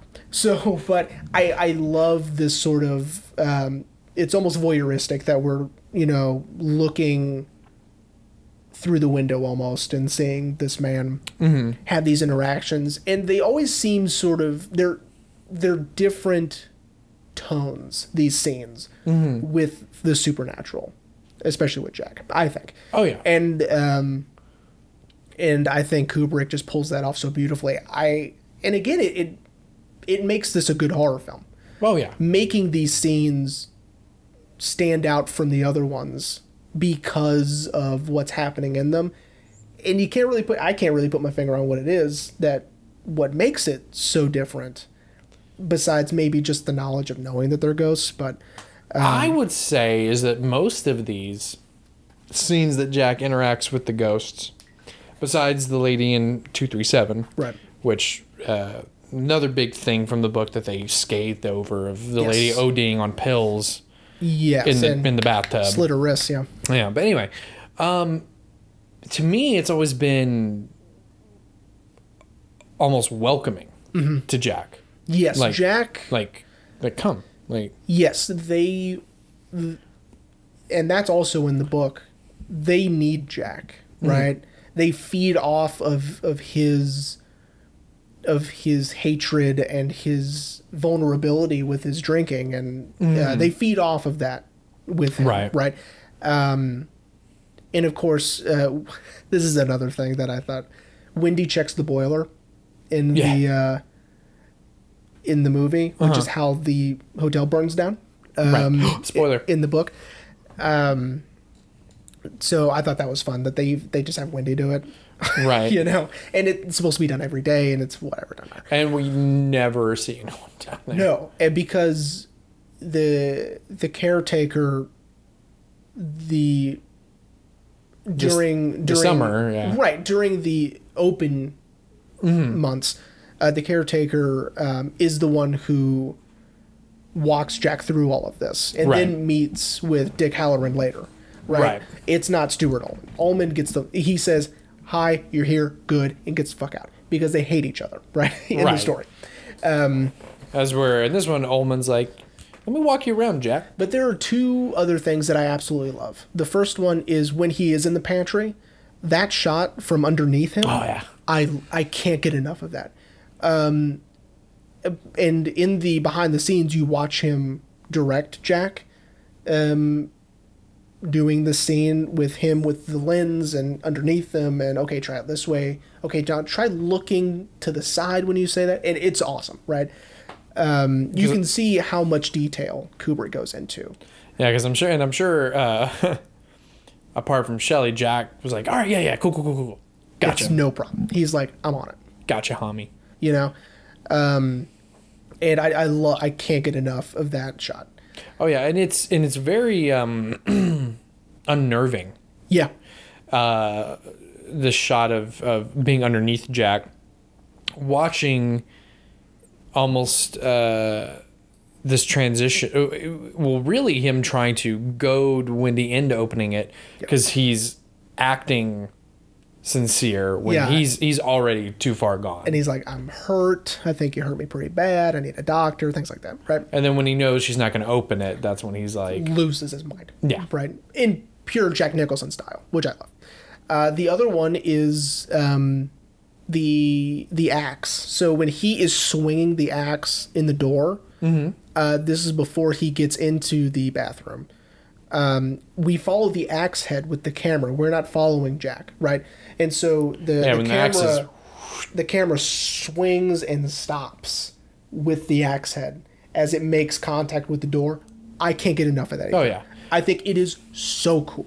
Well, that uh, that whole sequence is awesome because you know I guess they forgot that Jack Nicholson was a volunteer firefighter and um, knows how to Swing an axe. swing an axe. And so they brought in fake doors because they're like, oh yeah, he's not going to get through them, you know, Yeah. super easy. No, he destroyed them, and they're like, Oops. and I think they were like, well, Jack, can you get through a real door? And he's like, yeah, bring in the real door. No problem, man. And yeah, and uh, it's it's become so iconic Yeah. of him chopping through two doors. Yeah. It's very over the top. It is very over the top. And of course, the Here's Johnny thing is, you know, beyond iconic. Mm-hmm. I think that, you know, it's so iconic that people don't even know that's a reference to, To Johnny, Johnny Carson. Carson, yeah. And, uh, which is fun. And that a lot of people don't realize Johnny is a is a nickname for Jack also. Yeah.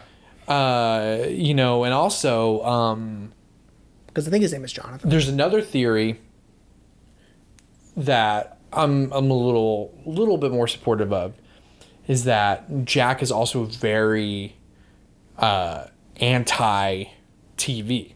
Oh, okay. You know, Well, another that would make sense for oh, his he reaction. on the television. Yeah. Um, but then as he loses his mind, he becomes a TV character, almost like a cartoon. almost like a Looney Tune. Yeah. You know, That's funny. doing the whole like, Uh, and I'll huff, and I'll puff, and then you know referencing Johnny Carson. that and- one I like less, if I'm being honest. Okay. You. That one I like less. Well, I mean, it's not that big, really. Just- No, and I think that takes a lot more homework Yeah. than like the molestation one, which doesn't. That one, that one, that's why I like that one, I guess. But, um, but with the with Jack sort of losing his mind, well, more than he already was hmm. losing his mind. He was already batshit crazy. Yeah, that those sequences are, are really fun, and especially you know like also Kubrick only makes it seem like they were there for a week, Yeah. know, which of course is not true in the in the book. They're there for months. Yeah, Ashley tracked it like open from May to August. And so then they would need someone there from like October to April. Yeah. And that's like six months Yes, and so they were there for like three or four months. Um, before Jack finally. snaps. Snapped. Right. Or before the hotel takes control over Jack and right.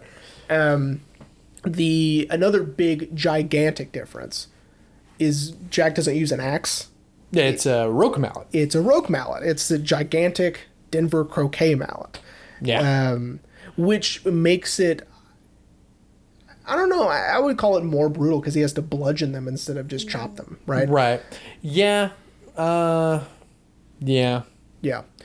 So I which I like that he uses a mallet in the Well, croquet, dude. I mean croquet is a bougie thing, but Yeah, which is kind of that's kind of funny that Stephen King wrote that, like that he kills you with such a bougie sport weapon, uh, rather than this stainless steel axe. Yeah, and if you want, it's hard for me to sort of suggest people watch this, but you can watch the the miniseries from 1997.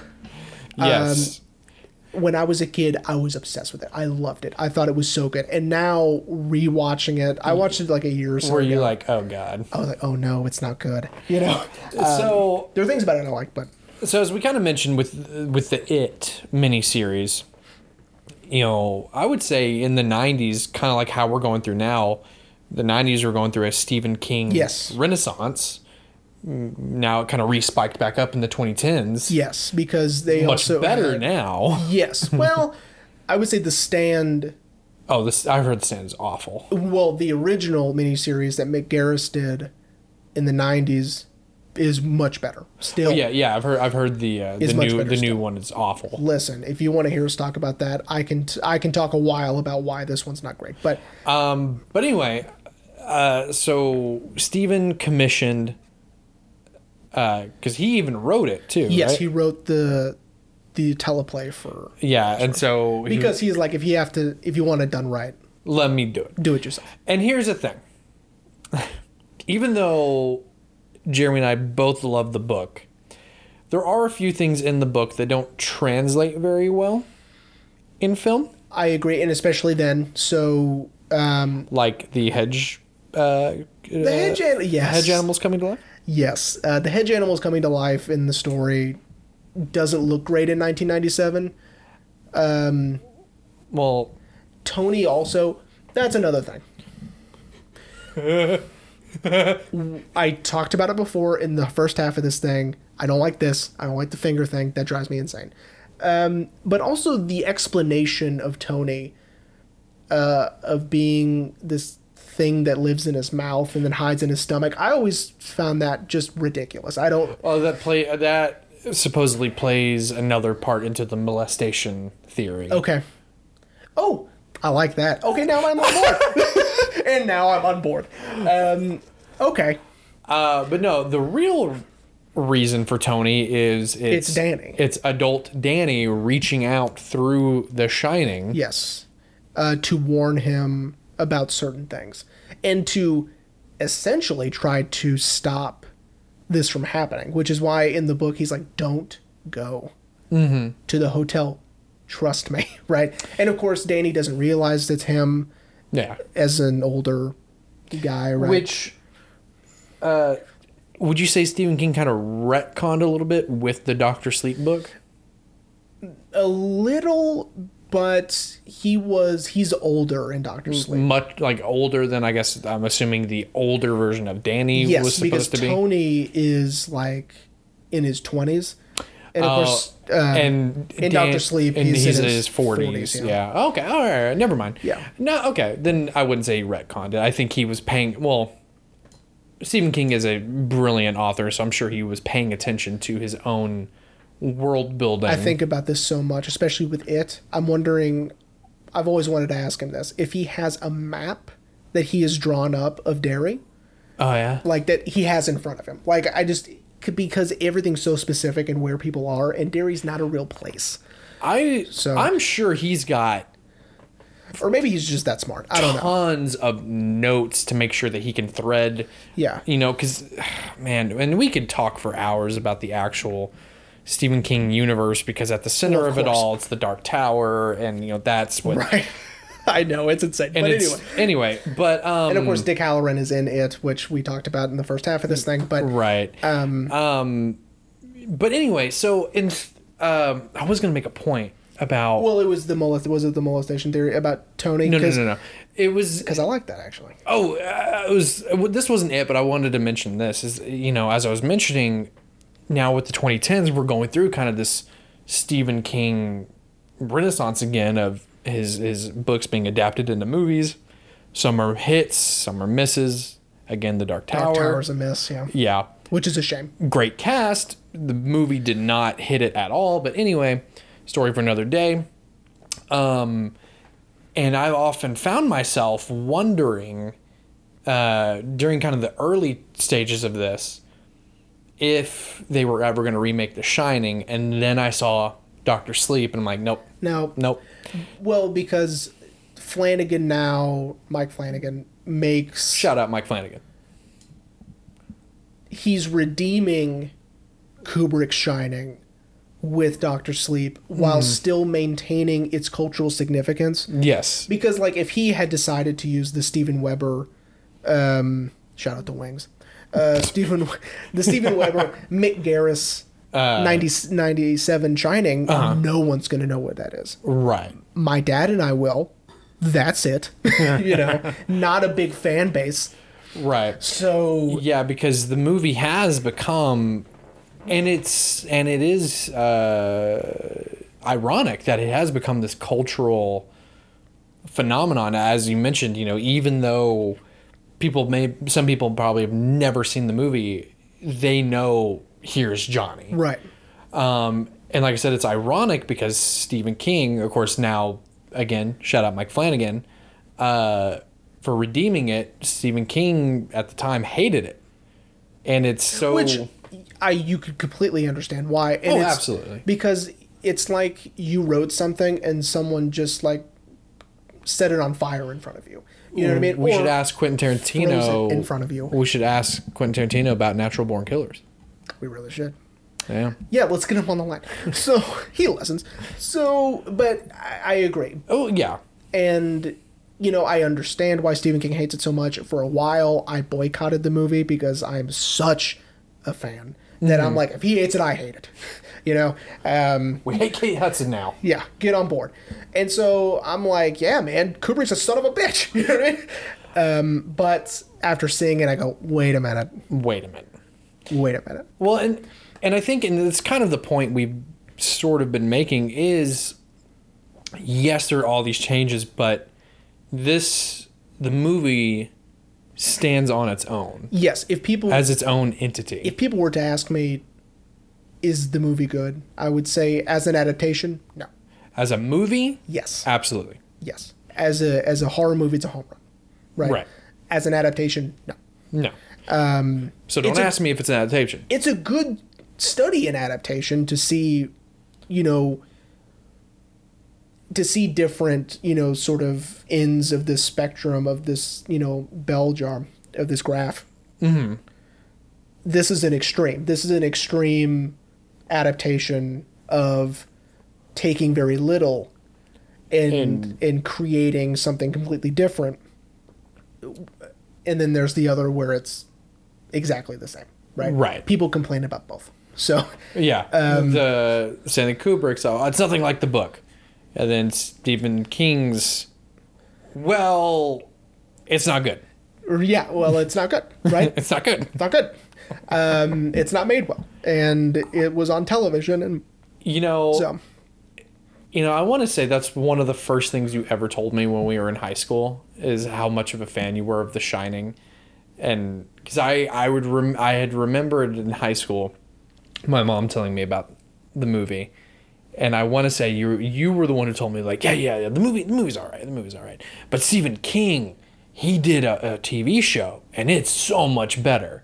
I, I really want to say you told me that I probably did. I told everybody. and I, was, just obsessed. like, I was just like, okay, well, I don't think I ever saw the show, so I, I don't care, Jeremy. And you're just like, but, yeah, but the show, but it's accurate. You know what I mean? And sometimes that doesn't matter. yeah. I think. Uh, I mean, If you just want to listen uh, to Campbell Scott read it to you on Audible, go for it. That's Yeah. just as good. oh yeah, it's uh, yeah, yeah. The the the Audible is, is really good. That's how I was listening to it. But yeah, man, it's The Shining is It's unique. This is a different beast than uh, than some of the other stuff that we've talked about, and that's why it's been. That's why it takes two episodes or this one really long one yeah, uh, to talk about it because there is just so much, right? Yeah. Because there is so much to just.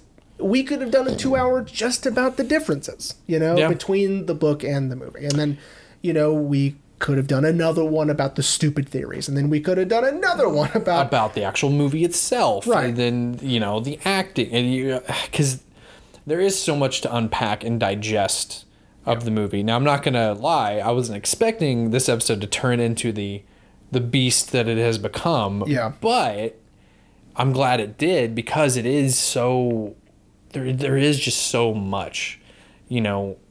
The only I would say the only other movie, and we will do this one. Uh, the only other movie with so much to unpack, uh, and you're gonna hate me, Probably. Is the Big Lebowski. Okay. There's so much to unpack in the Big Lebowski, and we will do it. That's so funny. uh, I think I've already told you Yes, what we we're gonna what we're gonna do it on. yes, and when we're going to do Uh, it. we're gonna go. I'm gonna go ahead and let everyone know now. Hundredth episode special Is gonna be the is Big gonna be the Lebowski. Big Lebowski. Yeah. I don't care if it's your pick. It will. Oh, that's fine. It doesn't matter. We'll we'll we'll save it as it's no one's pick. It's the hundredth episode. It's Big Lebowski. so Right. That's fine. But anyway, uh, but yeah, it just, man. And the movie is, and I think that's what makes it so much fun to talk about is that the movie is really good. and with his style that that leads to these theories right because mm-hmm. like like we've mentioned before it's it's 400 takes or he's not doing it right? Right. and so with that much attention to detail with the you should look over here when you say that with your eyes like don't move your mm. head just move your eyes look over that matters to him and so with that much attention to detail these little things that are in there, like that stupid sticker. Mm-hmm. It's gotta matter because he notices, right? Because he pays attention Right. right? And so um, I think a lot of this also is just knowing who Kubrick is as a filmmaker. Right. And if people didn't really know that, I don't think they would care. I, I think they would just chalk chalk it up as it's a continuity error. Right. But because people know Kubrick and how meticulous he is and the genius that he is, mm-hmm. that people just have to assume it's on purpose. right. And and that's what leads to all these Right. insane out there, sometimes albeit close theories. Can I tell you my least favorite? tell me your theory? favorite? is the people who watch the movie backwards and forwards at the same time. Oh, to have mm. when they got to that on that documentary, I was like, "Are you fucking stupid?" if you do that with any movie, uh, things are gonna line up that are like, "Oh, that could mean something." I will I will loosely quote um, Max in the movie Pi. You study something long enough, patterns emerge, no matter what. Yeah, Right? You look into something long enough, you're going to find things. And I it's because you're looking, number one. But number two, it's like of course there are patterns everywhere in nature, even in our individual cells and DNA. So I mean there's That's insane. That's why I haven't watched or read any behind the scenes stuff. I mean, a a few behind the scenes stuff, but that's why I haven't read anything about how he did certain things with like Doctor Strangelove. Yeah. I don't want to know. Let me keep the mystery alive. Yeah. Same with Clockwork Orange, Yeah, Clockwork Orange is another one you can probably dive into a lot. especially that one. Yeah. Yeah. Uh, Closest one he's ever done adaptation wise. yeah. The only thing he did was he just didn't do the right version. He did the the abridged um we're missing a chapter at the end version.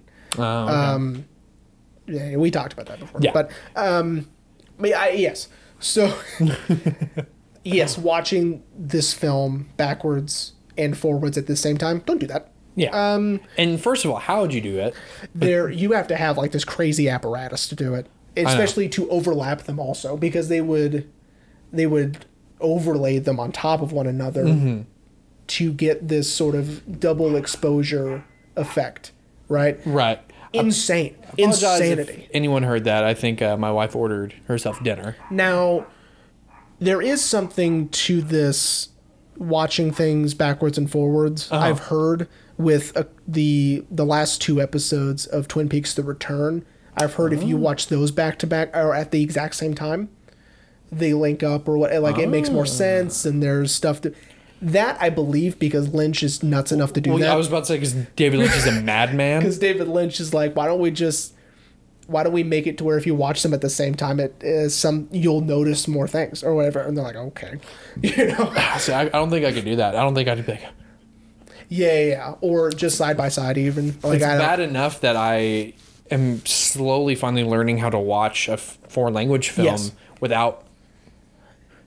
I can just watch it, see the subtitles, and still as pay much as I hate reading, I uh, I am pretty good at it. I, I've surprisingly so. My mom can't even do it, and she has a master's degree. So yeah, I think she hates it. I think it's just having to read. relaxing your eyes and just watching. I think it is, and it's understanding that number one, some stuff, some dialogue you can let go. Not everything. Mm. Just because it's being presented to you doesn't mean it's that important, right? Yeah, like, Um, like the movie I just watched. There's throwaway dialogue, right? Sometimes, or there's stuff that you don't. Anyway, I'm. I don't want to teach people how to watch a foreign film, but that's how you do That's it. how you- yeah. Uh, so Jeremy, Yes. are you ready to wrap up? Wrap up? Wrap Yes, up? I am. This uh, supersized Yes, episode. the supersized spliced together episode. uh, that two weeks in the making. Yes.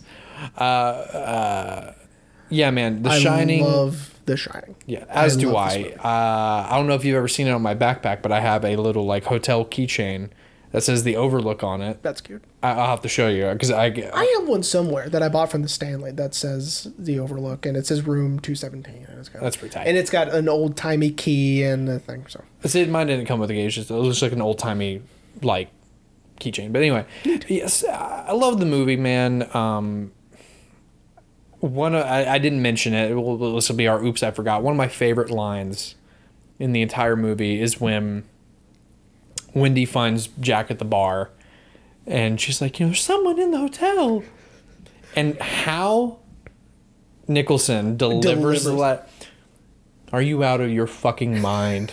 I, I, It's yeah, great. Uh, you know, and and Jack is such a phenomenal actor.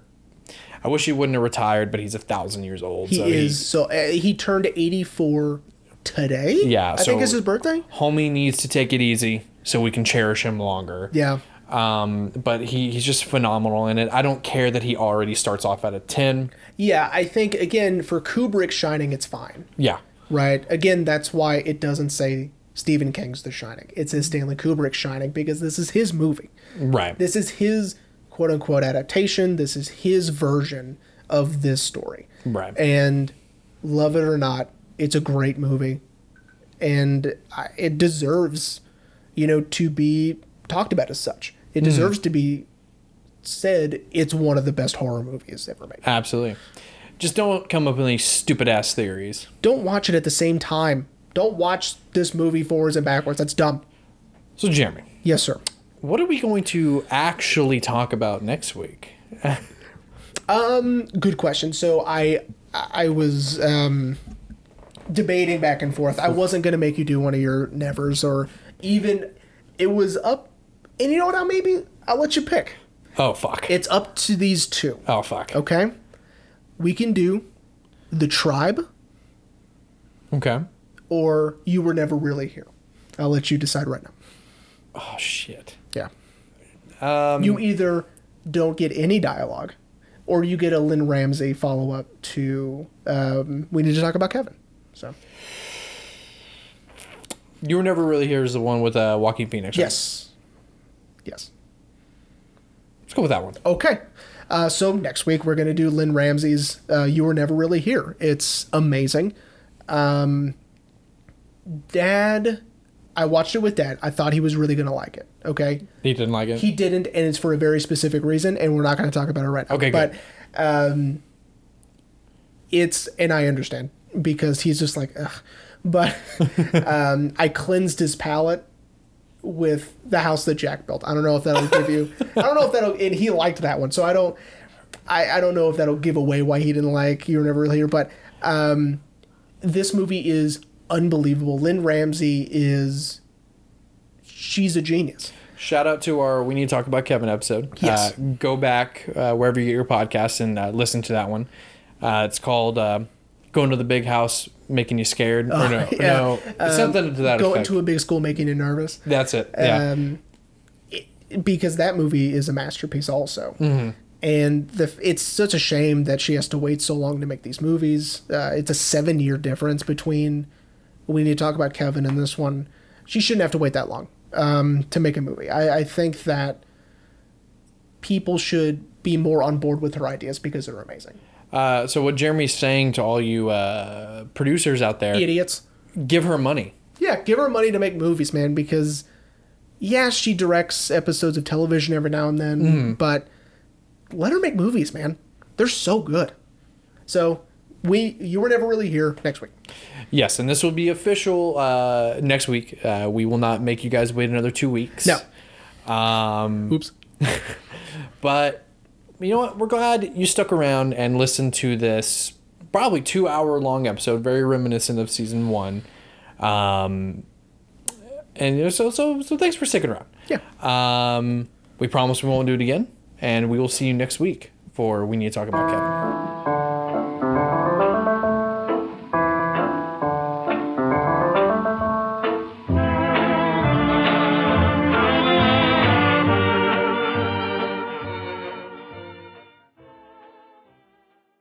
Sorry, everyone. I just realized we've already done. We need to talk about Kevin.